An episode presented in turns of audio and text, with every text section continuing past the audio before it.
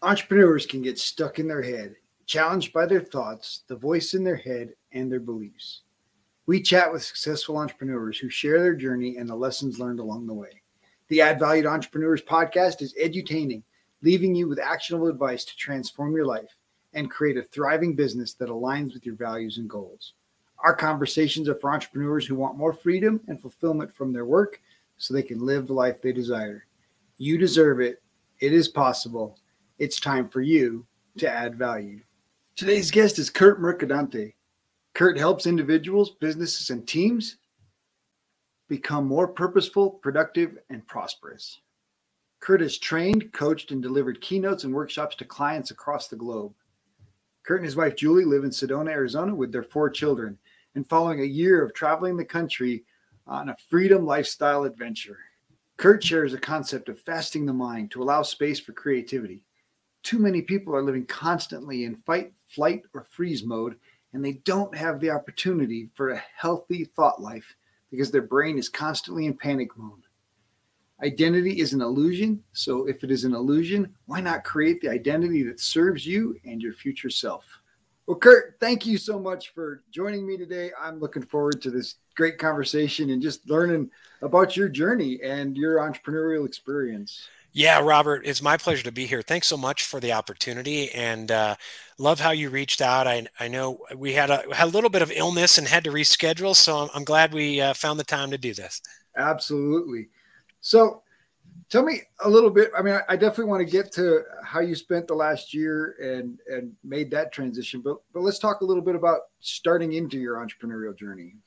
Yeah, yeah. Well, um, you know, I grew up um, and my dad was a, a mechanical engineer. And when I was about nine years old, and this story is more educational to me than any ounce of schooling, all those hundreds of thousands of dollars, right? Got college, school, blah, blah, blah, all this. This one story was the greatest learning experience I've ever had in my life. Mm my dad had been president of Fortune 500 companies. I mean, he rolled out the first digital sewing machine. Actually, missed my birth for Singer. Uh, you know, worked on wow. uh, the space program, designed uh, switches and jets, designed all the switches on the Boeing 777. Right, he did all these great things. But in the mid 90s, my dad was a bit older when he had me, uh, when he and my mom had me, and he was in his mid 50s, and he had been president of a company and lost his job. Now, he's in his mid 50s. It was like 84. The economy wasn't all the way back yet from the stagnation of the 70s. And, but he never complained. He didn't complain about ageism. He didn't complain about no one wants to hire me. He didn't complain about all that. What he did was he went out and got a newspaper route. My dad was in his mid 50s, worked on the space program, mm. had been president of these companies, went and got a paper route. Mm. And, you know, his father grew up during the Great Depression and said, don't rely on assistance if you can work. Mm, and so it wasn't good. a judgment against anyone who who is and is in need. He just said, No, I'm not doing that. Wouldn't got a paper route. He would get me up at three in the morning. My parents would. We'd jump in the station wagon. We'd go to this warehouse where I would have to fold up the Chicago Sun Times. I think we also did the Tribune. The distribution did both of them. My hands would be black with ink. I'd put them in the plastic bags. We'd load them in the station wagon, drive around. It'd be freezing and I'd throw these things. I was nine years old. I hated it. Right. and my dad, for a while, kept at it. But then he said, you know what? I'm not finding a job that I want. I'm not going to be a newspaper boy at 55 for the rest of my life. I'm going to reinvent myself as an entrepreneur. Mm. And he did. He went on to have another 20 plus years as a consultant, an entrepreneur, doing incredible things, working with some major companies. And what I learned from that, it wasn't just, hey, suck it up and do what you can to support the family. There was certainly a lot of that. And I learned to get up at three in the morning and do a job at nine years old. But what I also learned was my dad didn't settle for that. Mm. He didn't settle for that. He didn't say, woe is me, ageism, no one hires me, I'm a victim. What I learned was he said, screw that. I'm going to create the life I want. I don't care if I'm 55, 25, 75, whatever it is. I'm starting my own business and I'm going to do it and it's going to be fulfilling. And he did that for another 20 plus years and loved it. And mm. so hmm. what I learned from that was it you know it was a it was you're 9 years old, right? You are at a an important stage in your life. And I learned about entrepreneurship. as he did that. I learned that if you don't like your situation, change it because the life you're living is the one that you create no matter what. And I learned not to settle. And yeah, I learned do what you can to support your family. That's, of course, but see, a lot of people look at that and do what you can to support their family, and they use that to justify a career or a business that feels more like a prison mm. until the day they die. And he said, no, I'm going to support the family, but I'm not going to I'm not going to live this life for too long. I'm going to create what I want. So I had the entrepreneur bug. I had an older brother. He's 20 years older than me. He was an entrepreneur. So I had that entrepreneurial bug all through my 20s. And so in my late 20s, I didn't get the memo that you're supposed to have run a business or something like that or been a president. I started my own PR and ad agency nice. when I was uh, 28. I made six figures that first year, grew it to over a million in four years ago. I woke up on a Tuesday morning had grown to be unhealthy, have anxiety attacks, be on a cocktail of prescription drug, wasn't fully present with my wife or kids. And I fired every single one of my clients at peak revenue and shut down my agency. And I started over because I wanted to work with people who give a darn, entrepreneurs who the difference between a successful effort and branding and sales effort for them means whether or not they put food on the table mm. or their family is has a home, right? And so it's the toughest thing I've done to bring it down to zero and build it back up. But it's the third business I've built. This is the toughest, but the most fulfilling and rewarding. Oh, so much good stuff in there. So first of all, our dads have are cut from a similar cloth. Um, my dad, my dad was a steel worker, and I was, I was 11 years old instead, and and they laid off 2,500 workers at the steel mill, and and everybody was, oh, they'll bring us back and we can live on unemployment. And my dad's like, no. And he went, he moved, moved two hours north and and started a job at half the salary, and and you know without without the benefits, you know, sold the family dream home and started over in a in a mobile home, but never complained and never just just did what he had to do to take care of the family. So I love I love that I love that resiliency and thank you for reminding me of of that. And uh, yeah. And then my Thank wife for sharing. Yeah, my wife and I did a, a, a, late night newspaper route. We only threw 100 newspapers, but we drove 100 miles to do it. So the bone, the money was in oh the gosh. was in the driving. Right, it was a mile between between papers, but that that black on your fingers, folding papers, and, and just doing you know doing what you got to do to to take yeah. care of your family and and uh, and not not be a victim, not be the woe is me. I, you know, I can be responsible for, I can be responsible for my life and the things that I have and the way that I'm caring for my family. So absolutely. Really and, and, you know, there's, there's folks who are, that I've worked with who are in a career that, un, that, that is unfulfilling mm. and they want to get out. It feels like a prison and we'll be working together, but we haven't fully defined their vision of where you want to go. And so, um, like in the middle of us working together, they'll say, you know what? I got this other job offer. I'm going to take it. I hate my current job. I'm going to take it. And I say to them, okay, does it, and sometimes they'll say, is it, do you think that's a good idea? I said, well, does it fit your vision for the life you want to live? Well, I don't know, but it's a new job and I got to get out. And the one thing I caution them on is, listen, if, if, if you have no money and you absolutely need money, then do what you need to support, right? And, and I'm never going to judge anyone on that. But if you're okay on money for a little bit, maybe you need a little bit of money if you need to quit your job because it's toxic, okay. Don't make a long term solution to solve short term pain, mm. meaning they think they can jump into another company while we're working together and say, Well, I'll just work there for six months. I said, Think realistically. You're going to make a commitment to them, six months of onboarding, learning everything, making these relationships. You're going to put all your other stuff aside. Next thing you know, you're in this job for another two or three years. How do you know if you haven't defined your vision? That is you're not trading one prison for another simply because the new prison has a fresher coat of paint or new landscaping. you're better off quit, get a paper route, get a job at Starbucks so that you're not mentally attached to the new job oh, while yeah. you work toward the career. Now, people may say, well, that's easy if you have money in the bank. You're right. If you don't have any money in the bank, you need to survive. Yes, of course, do what you can. But you're going to, if you make another career move thinking it's short term, that's not really fair to you yourself and it's not realistic given that you'll probably be there another two or three years it's going to take up all your time and if you've traded one prison for another you're going to be right where you started well it's not and it's not fair to the company that that right. that you're asking to to make an investment in you. And and definitely that's a character a character statement that says, you know what, this isn't a short term gig. I like the idea of right Starbucks or you know some even a Walmart greeter, right? If you have to do that for yeah. six months, it's easy to get out of that, but it's it's what you're doing to put money in the bank and pay the bills. Yeah, it's challenging, right? Because you feel like the toxic environment has these things, but if you don't identify what you want, you'll jump from one toxic environment into another, and you know, it's like jumping out of the frying pan and into the fire because you thought, well, it was new. but it's a new right. fire. it's not any better than the old one because you haven't determined, you haven't outlined what it is that you're really after and what it is that's really causing this this stress and strain in the in this other situation.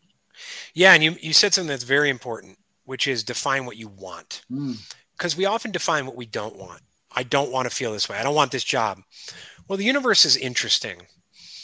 Whatever you focus on, you're going to get, like it or not.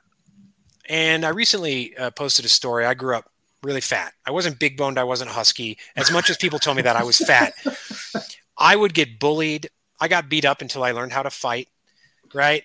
And my parents, to, you know, they were largely at fault because they would give me thirds and fourths of pasta and carb loading food and whatever. And I didn't move. Right. So I gained weight. Anyways, but they wouldn't let me be a victim. They said, well, get in shape, work out.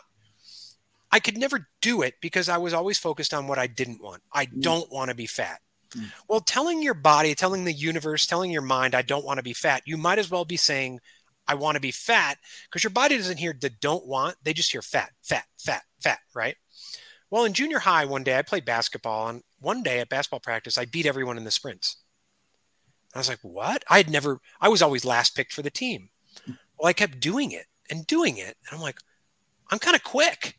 You know, guy asked me, a coach said, I want you to come out for the track team. Sure. I went out for the track team, started winning with my brother called it my milk, my milk belly.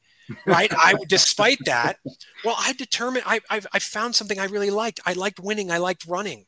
So my goal then became better, be, be faster, be a better runner. So I started running more. I started focusing on what I wanted. I want to win that race. I want to get that medal. I want to break the record instead of being, I don't want to be fat. I don't want to be fat over the summer, I got in incredible shape. Like people didn't recognize me. We're talking seventh grade, seventh, eighth grade, didn't recognize me after the summer. I broke the cross country record for our junior high, right? The key is here focus on what you want instead of what you don't want. I don't want a job that sucks. You know what your mind is hearing? Sucks.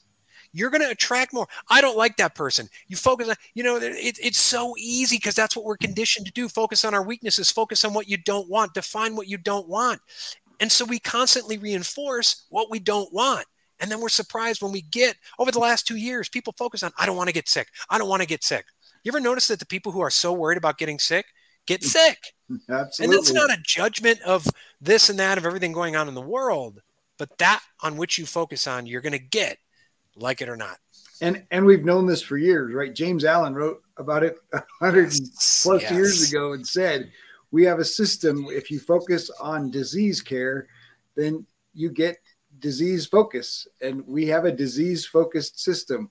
And so, of course, people focus on their symptoms, they focus on their problem, they focus on, whereas we need a well focused system, right? Focus Absolutely. on what you want, a healthy body, focus on health. Our health care system is not, it's a disease care system. And, and this, this pandemic has definitely been uh, a huge revelation in that in that area but it, it's just confirming what those of us that study mind science understand the power of the brain and and the power of obviously a community of brains right the power of the mastermind when you put all those brains together and if they focus on the wrong thing they're going to get the wrong results and, and some of it is energy and metaphysics but if you're listening and you're like I don't buy into that. Okay, let's just talk pure physical, the physical reality, right? If you have a clear intention in the morning, the thousands of micro actions that you take throughout the day are going to follow that intention. Mm. And if you're not clear on that intention, I mean, I'll start off with some business owners and I'm like, how many hours do you want to work and how much do you want to make? I don't know. I don't care. I don't know. It's like, well, if you don't have an intention, you're going to either not build the revenue you want or you're going to build the revenue and be working too many hours. Like get clear in that that first piece, clearing out the crap in your brain right? Because our, our we're often clogged with our thoughts. Mm. Get to zero first. Get to mindlessness. And uh, Chang Chuang-Tzu, uh, one of the early Taoist writers, talked about fasting the mind. Oh. Before you fill in the great thoughts and the positivity, get to zero. And I compare it to, let's say you're sitting on your couch. Like, I want to go into the kitchen, my get my favorite glass, and pour a nice, refreshing glass of water. But you go into the kitchen and your favorite glass, someone was doing gardening with it. There's dirt in my glass. Well, would you take the water and pour it on top of the dirt? No, because you'd be drinking mud. You got to take the glass, clean it out before you put in the good water. This is comparable to all those people who say positivity is not working. It's because you're pouring the water on top of dirt, on top of that negative, on top of the limiting, on top of the bogus beliefs that you have, and you're creating mud in your day and saying positivity doesn't work. First, you got to clear out the limiting subconscious beliefs that you have, and then start putting it in with your intention for the day, the week, the month, the year. Oh, so good. You've mentioned so much great stuff, right?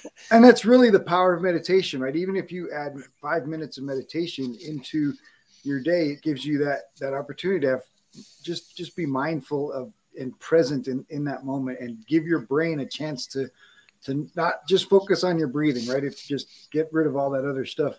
Yeah. But I really, really liked what you said about how many hours do you want to work and how much income do you want to have? And what what does your life what does this business and life look like that you that you want? Right. and and when they don't know they get exactly what they what they think about because they don't know. And they're just they're just chasing basically they own their job. They they've they've become an entrepreneur and they own their job and they have a terrible boss. And this is the problem when we talk about work life balance. Oh i'm seeking work life balance. And i always invite people take that term set it on fire, flush it down the toilet, throw it in the trash because there's not work in life.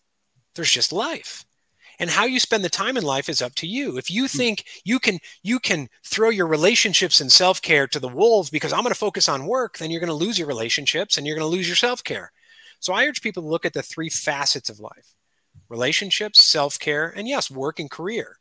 But instead of what doing what we always do, which you just referenced, which is I'm going to get really clear on my career, et cetera, and define that, but then shoehorn in my relationships and my self-care, that's when we end up with disease, divorce, su- you know, suicide, anxiety, depression, and all that. So I urge people to live an aligned life. Mm. A life in which your life is in alignment, all three facets. And, and like you said, get clear on what you want your days to look like. Yeah. And if you get clear on that, then reverse engineer from there and build it and create it. Yeah, the the whole balance idea, right? It just reminds me. I, I ask you know, when you were a kid on the playground and you used the teeter totter. What had to happen when you're when you and your friend got it balanced and in each end? What did you have to do? You had to freeze. You had to hold yeah. still, right? Keep it keep it balanced as long as possible. And if anybody moved, so the idea of, of balance in our work life, our, our home life, and all those things means that oh, it's the perfect moment. Stop, everybody freeze. Nobody yeah. do anything, right? And of course, it's I, I love to think of it, you know, because of the energy and idea is is harmony, right? You you need that harmony. So I like the word alignment that, that you're using as well, because harmony and alignment are are congruent, right? That that you've got to know what you want in your home life. You've got to know what you want in your work life, and you've got to know how those two can can integrate. You know, especially you know it's hard to work on a marriage. It's hard to raise kids and it's hard to have, you know, run a company and, and do all those things. If you got to recognize that those things are challenges. Now you right. can face them as challenges, or like you said, you focus on one because it's really important. Especially entrepreneurs tend to think, I got to bring home the bacon. The money's the important thing. That's how I, I'm taking care of my family, working 80 hours a week, but I'm bringing in the money. And have a terrible relationship with my wife because I'm never there and I'm focused on work, my business all of the time. And my kids are trashing my wife because I am not helping and coming alongside right. of her. And and yeah, so that those three facets are so important to have that alignment and know what you, like you said, know what you want. You know. Yeah, and the people who, you know, anyone who's listening who's like, well, you're saying money's not important. No, it's that the people who are in the state that you mentioned, who are constantly worrying about money, are the ones who are constantly worrying about money because they never have enough. right. And so, you know, I, I, just interviewed Dr. Joe Vitale, who's law oh. of attraction coach, and he nice. said, listen, the flow of abundance is always moving. What we're good at doing is building dams on the river. instead of jumping into the flow.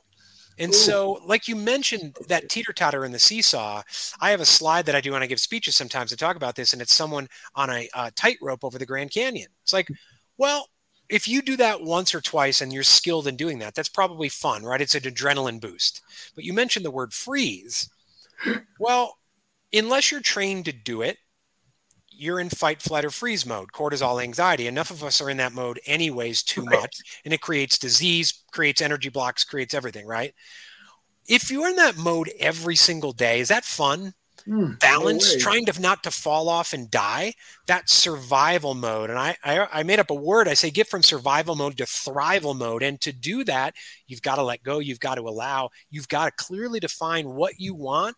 Reverse engineer it. Make your intention every day. I am. I am prosperous. My bank account is full. My relationships are wonderful. I am healthy. Notice I said I am instead of mm. I'm gonna get. Ooh, so I'm gonna make money your body that, that's weasel words right? You're you're it's a cop out. You're saying maybe I'll get it, and and then it's like it's like playing the slots. Luck. It's like maybe I'll luck into it today. Maybe I'll do that. No, you got to have a process to back it up.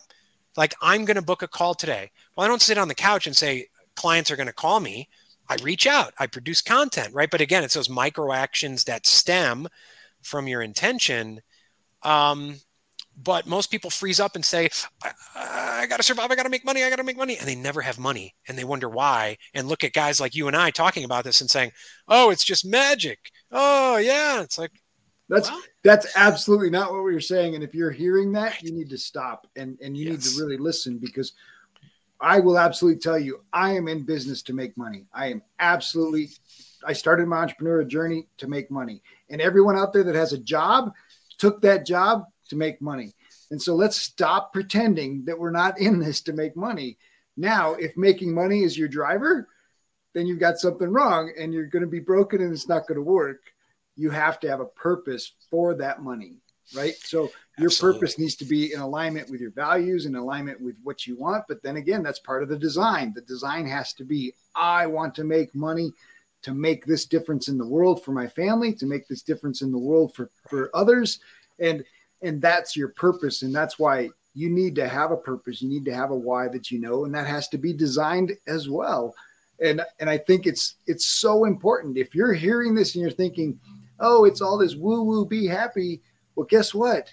It works because when you say those i am statements and you back up with micro movements following your plan you're taking action. And luck luck is not a thing. What happens because people have created opportunities, and guess what? Their mind recognizes the opportunity. Every one of us is presented with opportunities, thousands of them every day. And the person that's prepared and the person that knows where they're going and knows what they need to make their business grow sees those opportunities because they're in alignment with them. that, right. that harmony exists. And and they're like, whoop, man, that was great, right? We create the luck because of the preparation in our mind and the preparation in our lifestyle following that design. Yeah. Yeah. Yeah, and and the more we say things like, and I catch myself, right? It's it's programming. Ninety five percent of our cognition is programming, and and if I catch myself saying "good luck," I'm like, no, no, no, best wishes, best mm. wishes, or or that because the more the words we say are important because mm. we listen to them, and you say "good luck," and and and you're telling yourself that life is a slot machine, and I'll tell you how to control and guarantee making money at the slots. You don't play them. That's a decision. right. You know, and it's like if you want to go and have fun and play the slots, that's great, but realize that things stem from your decision. Um, and by the way, not making a decision is a decision. Absolutely. You know, and listen, if if if you're skillful at poker, that's a little different. But life is not a slot machine and where you choose to go everything is a decision you know it's it's it's amazing how uh, when you talk about health people don't connect the dots between what they put in their mouth and how they move in their health and they think it's luck oh how unlucky that person is for their health mm. that person is manifesting the actions related to their health when you look at money wow, that person is constantly worried that they don't have enough money. Exactly. That's why they don't have enough money because their actions stem from that and they're in constant fight, flight, or freeze. And so a lot of this, if you if you listen to us, all of it goes back to allowing instead of forcing. Mm. It goes back to getting clear on your intention and then allowing the flow to take you there. It, it, it involves walking up to the river of abundance and just getting in it instead of I'm afraid of the water. It's going to be too cold. Oh my gosh, look at that water. Then you get picky and say, I don't think that water's for me. It's not in my essence because your subconscious programming is is playing tricks on you. And then you're like, no, no, no. The best way to do it is I have to stop the water. So I got to force the water to stop and and be the way I am. And so we and that's what we're conditioned to as humans. Mm. It's there's us and there's nature. Every time we separate ourselves from nature, we get into a ton of problems and you know health wise prosperity wise relationship wise realize that your nature realize that everything's in flow everything's dying and and, and living and dying the, the tides go in they come out get into that flow of nature you're going to be happier you're going to be healthier and you're going to realize that there are certain things that are outside of your control and that's great what you and i are saying isn't you're not going to control what you do but you're sure going to set an intention and one last thing when i when i have an intention and I sit there and say, today is going to be a $20,000 day, which, mm-hmm. by the mm-hmm. way, happens. Uh, one of the things I say at the end is this or something better. Mm. This or something better. Because if today's meant to be a $35,000 day, I don't want to limit that either. Right. And I heard that from uh, Dr. Joe Vitale. He says, ask for this or something better. I'm like, oh, that is perfect. Because sometimes we, we, we sell ourselves short. Mm. I want today to be a $5 day. Yeah. So what if it's meant to be a thousand dollar day? Well, and that's and that goes back to the the more right. Oh, I want more money, right? And then you find a penny on the street. Well, you're done, right? that's a penny right. more than you had before. Yeah. But the intention has to be specific. It has to be a number. It has to be clear, and and more isn't enough. you know, and I like that twenty thousand dollar day, thirty five thousand dollar day. Be willing to be willing to to challenge challenge that belief. And then when you say that, right, how is your body reacting inside? What is the limiting belief that, you know, right. I can have a $20,000 day? And, and you look in your gut and you're going, do you, do you believe that? Right. Are you, are you manifesting that? And I think it really does become identity. Like you as a young man, you were fat and you saw yourself as fat. And until you, until your identity changed to, I'm a runner, I'm fast, right? Yeah. And and hear that, right? I am fast. I am a runner. And and you're now focused on what you can do instead of what you can't do. And and I think, like you said, we get stuck in fight, fright, or freeze mode. And there's people that are living in that place and they and they relish it. I call it um they're they're, they're comfortable being miserable. Or, yeah. or you know, and and and that's become their comfort zone that the drama around their lives and the, and the things that they say they don't want. Oh, I, I don't want this broken relationship. I'm so miserable, but they stay, they stay in this bad, you know, unhealthy relationship because it's all they know and, and it's what they're meant. And they don't, I think for many of them, they don't believe they deserve something better. Right. Because they right. just, oh yeah, I'm, I'm, this is what the world has put out for me. God doesn't like me. And, and you know, this, this is the best relationship that I can get. Right. Or this is the best Absolutely. job I can get. And, and they don't believe they have possibilities. And of course, yeah. all of us have that unlimited possibility if we just choose something different. Like you chose to no longer be fat, right? Even though you obviously started running and you were still fat, but but your identity shifts. And right. then and then your your body starts to match the identity that your mind is envisioning. Absolutely. It, it's, it's, it, and you mentioned the miserable and comfort zone. The, the subtitle of my book was Escape Your Comfort Zone of Misery. it can be a comfort zone even if you're miserable. Um, you know, you mentioned identity and you mentioned fat and, and identifying. Well, people have to realize there's a lot of talk about identity these days, that identity is a real thing. It's not. Identity is created by you, it's an illusion. So when you realize that, you might as well create one that's in line with your intentions. yes. And so, it's like I'm going to identify and my entire persona is going to be my sexual preference. And that's not judging anyone. What I'm going to say is no matter what your identity is, it's fake. Are you limiting yourself to being just a human, as Alan Watts put it, a bag of skin with an ego inside? Right? Uh, my, my view is to each their own. Everyone chooses their own thing, right? If I'm only going to identify myself by my sexual proclivities, by my gender, or something like that, I'm disempowering myself. Absolutely. You are so much more than any of that. And so, identity, when you realize it's an illusion, then you realize, wow, if it's an illusion, why don't I create the identity I want? And and you know, some people would say, well, no, no, no, it's mean to tell Kurt he's fat. You know what? He's big boned and husky. What you're doing is making it more palatable to live in that comfort zone of misery. Well, just become become okay with being unhealthy, right? And and I want to say this. Listen, I've taken 20 hours of nutrition and fitness training, primal health coach certification over the last couple years. So I know that your waistline alone isn't a picture of health. But I also know, especially over the last two years, that if you're obese, you're unhealthy. You don't be mean to a person, but helping people feel great about being unhealthy is a problem because you are creating an identity, an illusion that people start to believe. So when people said, Kurt, you're just big boned and you're husky, that was cruel to me they Absolutely. thought they were helping, but it's cruel to me because I stuck. Now, me saying I don't want to be fat, I don't want to be fat. I don't identify as fat either. I'm not telling people that. Identify as healthy. Don't in your meditations in the morning say, uh, I'm going to be fat. I don't want to be fat anymore. I'm going to get healthy. You're telling your body to be fat. Instead, focus. Every morning I say, I am healed, healthy, and hard. I am mm. healed, healthy, and hard. And I literally picture every single one of my muscles being hard. I picture a six pack. I picture all of that. I make my future my present and I focus on that. And I know I will be healed, I will be healthy, and I will be hard instead of saying, I'm I'm gonna get in shape. I'm gonna do this, I'm gonna do that, right? Your identity is an illusion that you create. Might as well create an identity for the life you want to live. Absolutely. And and that applies to relationships. It applies to your job and your business, whether whether you have a job or, or business, you know, that work personality, it, it applies to your health, of course. Uh, and and you you get to choose and you get to design that and it, it's like the idea why choose to be miserable why choose to be in that fight flight or freeze mode constantly and it's not about switching jobs it's not about it's literally about changing your mind about right? And we call it, I talk about changing your story, right? What is the story you're telling yourself about your life? We will be right back after this short break.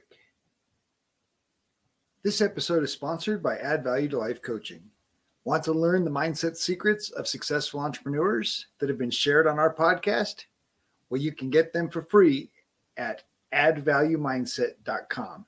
ADD valuemindset.com. Welcome back let's get back to more greatness. Right. And you have the you have the right to change that story. Now you can't change the things that have happened to you. You can't change if you've been traumatized or abused or but you can change how that impacts you. You can change how that affects the person that you are. You don't have to be a victim. You can own it and you can change the story you tell yourself moving forward. And and why not tell a story that's empowering you? Why not tell a story that's that's moving you in the direction of your dreams. Absolutely. And uh, there was a, a speaker here uh, in Sedona. This was in the in probably September of last year, and he gave a speech and he gave this line that I just every day I think of, and he said, "We are each of us creators creating creation. Mm.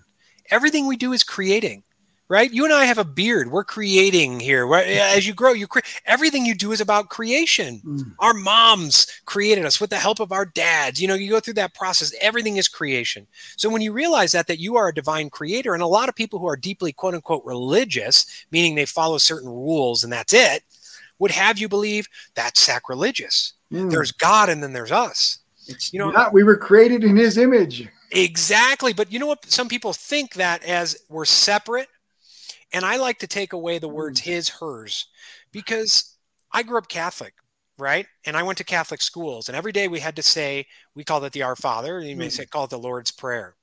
And you know, now I've had talks with someone who said, well, we never taught you that, right? But there's things that are left unsaid in, in programming that when we say, give us, give us this day our daily bread involves us picturing God as a man with a beard on a throne right? this anthropomorphic version of God. So part of that is, by the way, us imagining that he's created in our image instead of the other way around, oh. right? Which which is a problem. The other piece is daily bread. We look at it as I'm going to go and beg for scraps because I need something today. My God, give me $10 today. And they look at daily bread as begging. Mm. A big changer for me was realizing that daily bread is what we were given at birth. We were given everything we need to succeed. Freedom is our birthright, prosperity is our birthright, and our greatest power is our ability to think creatively. When you're in freeze mode, you're not thinking creatively. When you're in beg mode, you're not thinking creatively. You know, when you look at something and instead of saying, I can't do that, saying, How can I get this done? That requires you to use your creative power. If you look at praying as begging, if you look at daily bread as, please God, give me my scraps today, instead of, I'm grateful that God gave me the ability to think creatively.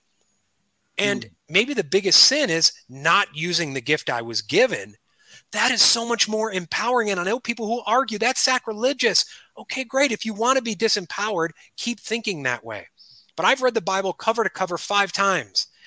And so people can quote me scripture all the time. A lot is left to interpretation. And by the way, people have to realize the Bible we're reading now is after millennia of tweaking by humans and right. certain things, right? I've actually read the Aramaic version of the Bible much different so so things are in your interpretation of course but instead of begging start using the gifts you were given it's it's a far different interpretation well and i really like what you recognized in there right the, the not just the things that we were taught but the assumptions that went went with those things right that weren't corrected and right yes and, and partly they weren't corrected because they weren't recognized right it's kind of like our parents taking us to the store and making a statement no, you can't have that toy. We can't afford it.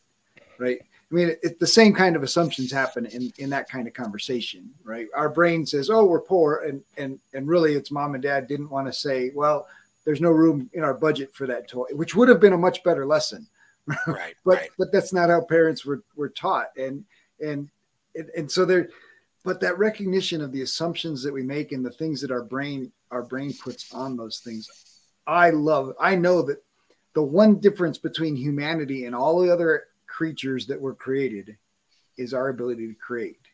Now, now you can say the birds make a little birdhouse and they, they make their shelters, other animals make a shelter, but but the truth is they function instinctually and humanity functions creatively. And and you can just obviously just look around your room, right? Everything in the room around you was created by a human being and and I like to say that things were created twice, right? Once in the mind of God and once in the mind of man, and and and then brought into into reality.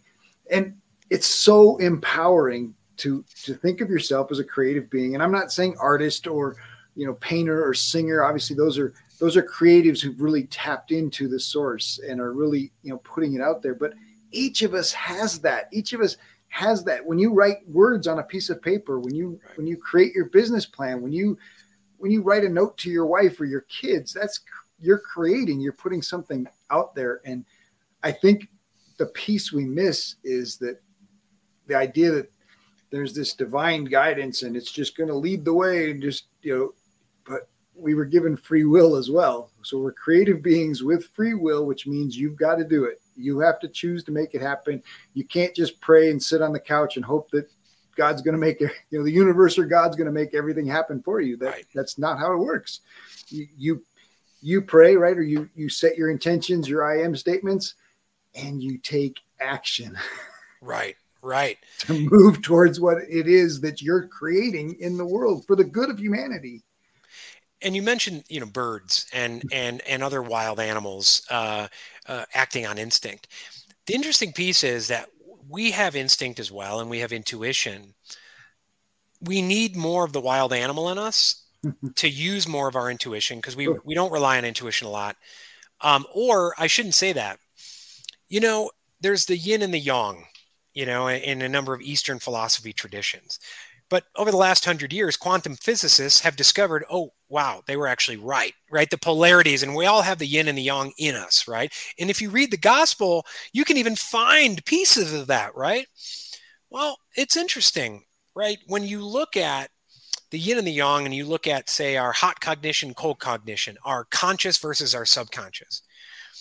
If our subconscious, we were trained for a few things. One is not to trust it through the scarcity programming, but we also have filled it in with scarcity programming so that our intuition, instead of create that birdhouse like a or a bird, that bird's nest like a bird has is oh my gosh that's dangerous. Don't create the bird's nest. What if i spend an hour trying to look for sticks to create my bird's nest um, but i don't get it right?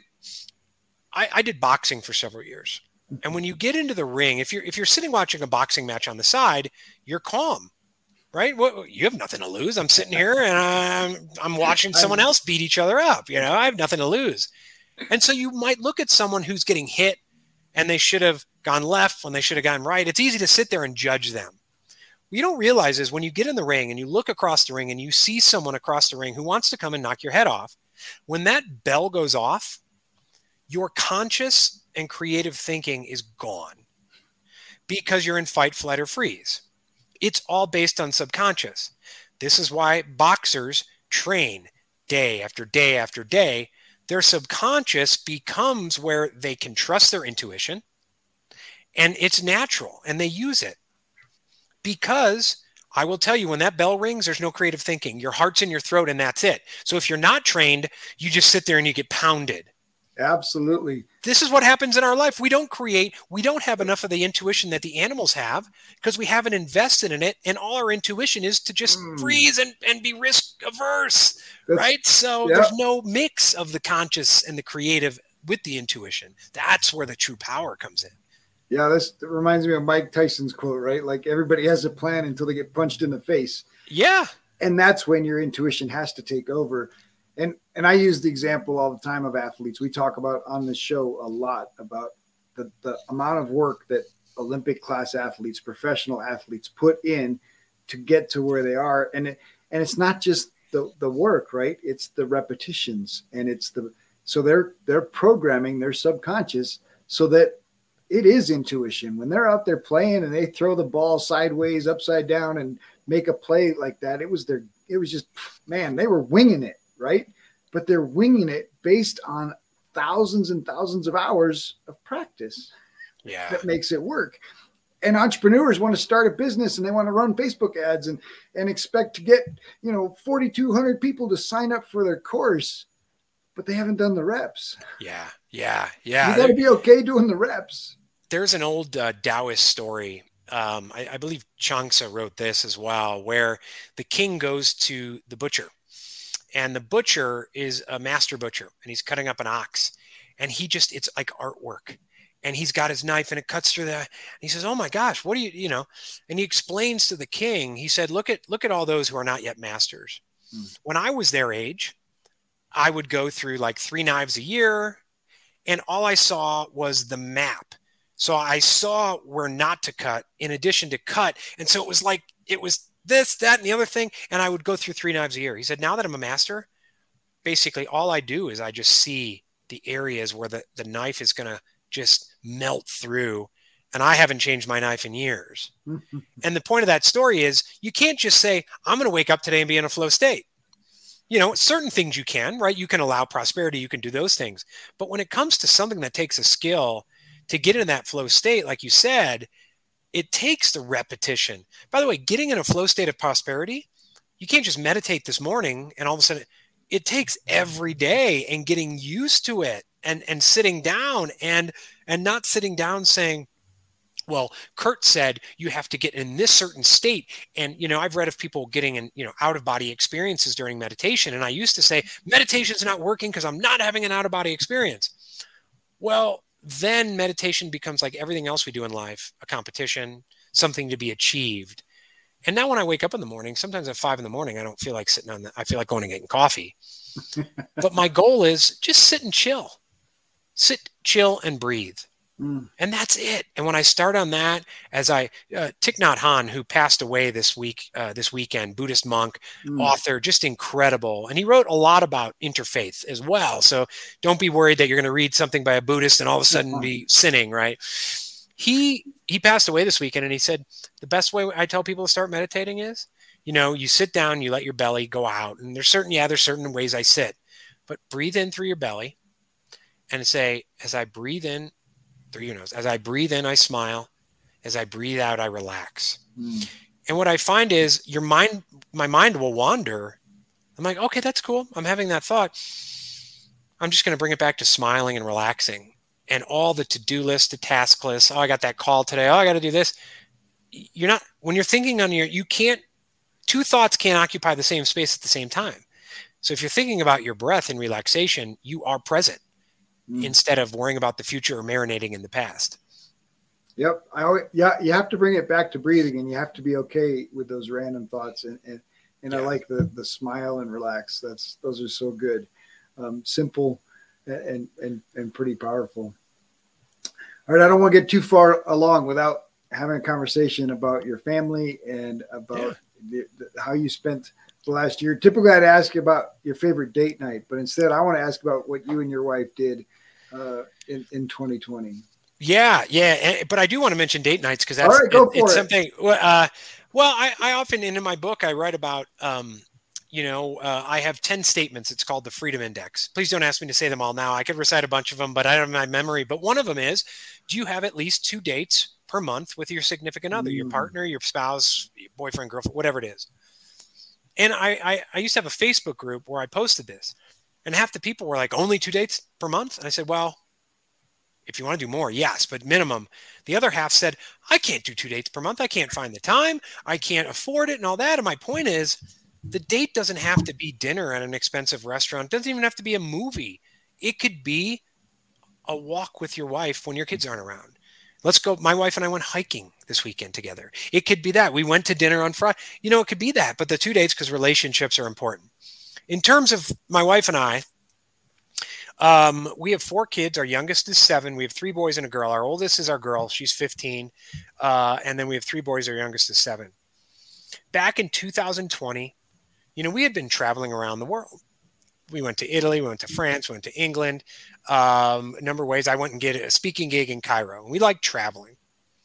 Well, in 2020, we also don't like being told what to do necessarily, right? In 2020, there was a well, there still is, but we couldn't travel and we were bummed and we had plans. And that was our intention to travel.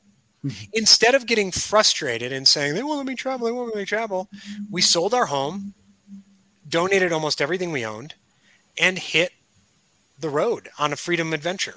When I say mm. donate, some of it was donated. Some of it was we sold our very expensive dining room table at a song. Why? Because we just wanted to sell it, right? And it didn't. It didn't become. It wasn't about the money for us. And so having these young families come to our house and furnish their homes, and us participating in that, we were in the flow of prosperity right with them our prosperity helped them so it felt great well we traveled we were at the mountains we were up in north georgia uh, we were at the beaches desert etc we pulled into sedona arizona end of the summer and just felt the energy really got into a flow state each of us feel healthy and so we said we're going to stay a while. We, we just grabbed a house, which, by the way, I manifested. Uh, the house, the housing market here is crazy. It's competitive, and you will miss out on like three or four homes. You got to get there first. I actually put together a sales kit. It's crazy. Everyone's coming coming in from California, raising the rises, right? Well, I meditated every day, and in my meditation, my intention, I pictured the home we wanted. And instead of saying, I want to get that home, I said, We are healthy and happy in our home. I pictured the home. What the next step with the law of attraction is once you set the intention, you have to be aware because things will come in front of you. If you're not aware, the law of attraction doesn't work. So I started looking then. I looked on uh, Facebook. No, it wasn't Facebook Market. It was a local thing. Maybe it was Craigslist. Found the home that I was seeing in my head for 30 days. Mm. We were the first ones there. I brought in the sales kit. We're in that home now, and we have it for a year. And it's just one of many stories I have over the course of my career where I have manifested exactly what I wanted, but also manifested the life I didn't want and both of those are incredible learning experiences in and of themselves. Absolutely. So what was what was your favorite experience of that of that travel time? Yeah, it, it was just kind of the pulling into the house for the first time and that excitement of where are we? We're by the beach. Oh my gosh, we're about, you know, and and realizing that um it was a pattern interrupt of attachment to stuff. Mm you know, and and and and it's we had done, we had gone a long way toward doing that, but until you actually do it, you start to realize you know, we've talked a little bit about scripture, and there's a story of the guy coming up to Jesus and saying, What do I have to do to enter the gates of heaven? He said, Sell all your stuff. A lot of people interpret that as a scarcity minded thing, saying money's bad. You can only be poor to make it into heaven. It wasn't about that. Just like people misinterpret and they say money's the root of all evil. No, it's love of money, it's obsession with money. Like you said, if money becomes the goal instead of as a way, as a receipt for value and energy, and so people, the same people who would lecture us about that also thought we were weirdos for doing what we did. I said, Hey, I've been doing what you did. Oh no, it's not about that because you're still making money. It's like, no, the key is being attached to it. If you wrap your meaning around stuff, guess what? Everyone learned in 2020.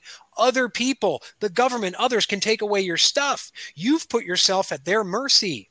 If you detach from stuff, even little things like my wife's like, I used to be like, we furnished our current house like Goodwill and other places with beautiful, almost brand new furniture from really rich people who died. you know, it's like, great. We don't care anymore. We're not attached to it. That's been overall the greatest piece. Mm. Also, just learning to jump in with the dance, jumping in with the dance and letting it see where it takes us. That has been the greatest experience. And um, it, it's people say, oh, well, you got a lot more nerve than I do. It's not nerve, it's a skill. Once you do it, you want more. Mm. Once you do more, you want more from there. And it's a journey and it's taken a while. Yeah, love that. Well, and, and the connection you, you mentioned earlier about jumping in the flow, right? Recognizing that there's a flow, there's a energy moves, energy is constantly right. moving. Money is energy, our thought life is energy, and we're stagnant. We spend so much time standing still, going backwards, dying instead of jumping in the flow and energy multiplies, right? Energy, I mean, it can't be created or destroyed, but but if you're an attractor of energy, those people that are sitting around on the couch, guess who's getting their energy? Absolutely. The people that are flowing. Absolutely. so if you guys don't want it, we're going to take it. and we're going to use it for the good of the world. And if and if you're so worried about losing or dying or getting hurt that you refuse to jump in with the flow, mm you know, in sales, it's not that salespeople and great salespeople love no's. It's that we're not so afraid of the yeses that we're willing to plow through some no's to get there. You know, over the last two years, there are some people who are so afraid of dying that they've they're killing themselves, for lack Absolutely. of a better term, they're, and those around mani- them. They're manifesting exactly what they don't want. Yeah, so you gotta you gotta not be afraid to jump in with the flow, and and you know I told that story about being fat and then running and stuff. One of my problems, and then, then as I started running, was that I started they call it choking. Well, hmm. choking is just another word for manifesting that which you want. And what I was focused on was, what if I run really hard? It's going to cause a lot of pain, and then I lose. Mm. And so I started quote unquote choking. Well, choking mm. is just a manifestation of what you don't want. That's what it is. Mm and so that was for years you know and and i, I still struggle with it on, on, on, everyone does. Sure. It's just a matter of being aware and trying to work with it. Mm, so good. Oh you mentioned something in there. Now my brain just lost it. Oh it'll come back. So what inspires you kurt? What inspires me uh, the word creativity and the mm. word creation. Because um, you know, I know some people would say, oh, my wife inspires me, my kids. They do inspire me, but without being inspired by creation, I can't be inspired or inspiring to them. Mm. Uh, same with the people around me. Same with the, you know, it, it's, you're going to attract people in your life that you want, even if you don't want them. right. And, Absolutely. and so starting every day with creation. You know, Jerry and Esther Hicks call it the deliberative creative process. They have a process called the creative workshop where you just focus on this is what I want. If you don't know what career you want, focus on the end goal of having a full bank account and being happy at a desk. Don't worry. This is another thing. We often let the how get in the way of the what. Ooh. And so if you're focused on creation, you don't have time to worry about the how right? You're worried about the end result, where I want to go, and then you reverse engineer it to put the pieces in place. But if you don't define where you want to go and put yourself there, it's a lot harder to do that. Yeah, I mean it's you know we're all used to these GPSs now, and, and if you don't put an end des- you don't put an end destination, she can't tell you where to turn, right? Yeah. But so many of us want the end destination without realizing that there's just work to be done. But recognizing that if you if you know what you're manifesting and you know what your end destination is, figuring out the process and then getting excited about the process, right? The journey. So that's another scarcity idea that that success is this destination, right? The idea that I've made it. There's nowhere to make it. There's nowhere to land. There's nowhere to go. You choose the outcomes that you and, and the challenge is, of course, we we have to start with the outcome because we need to know where we're going, but then we have to be willing to let go of the outcome and right. take the journey. And like you said, put in the work, and that doesn't mean hustle and grind because then you're getting in that freeze mode. There's an old uh, Zen saying that before enlightenment, chop wood and carry water. Mm. After enlightenment, chop wood and carry water. And so it, it, takes defining the destination, but then willing to do what gets there. And, you know, some people will kid themselves saying, well, okay, I've defined the clients I want. But now you're telling me I have to reach out to people and talk to them on the phone. That's not in my essence. And you, Kurt, you said get in the state of flow. It's like now you're just rationalizing laziness. You know, I can say I'm healthy, healed, and hard.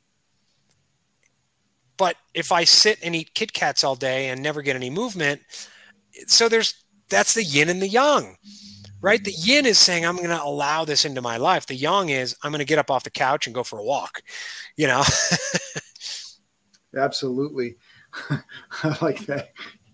And and I think relationally, people s- settle, right? I mean, you i think we we settle in all those areas we settle with our health all of us know and and you mentioned earlier about obviously i think our culture has taught us that food is emotion and you eat with your feelings and you look at the menu and you you pick the thing that's going to make you feel the best rather than thinking of food as fuel and and focusing right. on what does my body need what does my brain need to to function the best and so we have a lot to undo in that system right to to help people feed the the animal inside us. That's another place we ignore our instincts, right? We allow the sugar and the processed and convenience to take priority over what our body actually craves because we don't listen to our body. We listen to this. We think it's craving donuts, and that's our emotions instead of right. the real cravings that our body's really saying, "Oh no, I need I need those vegetables and I need those those other proteins and I need these things."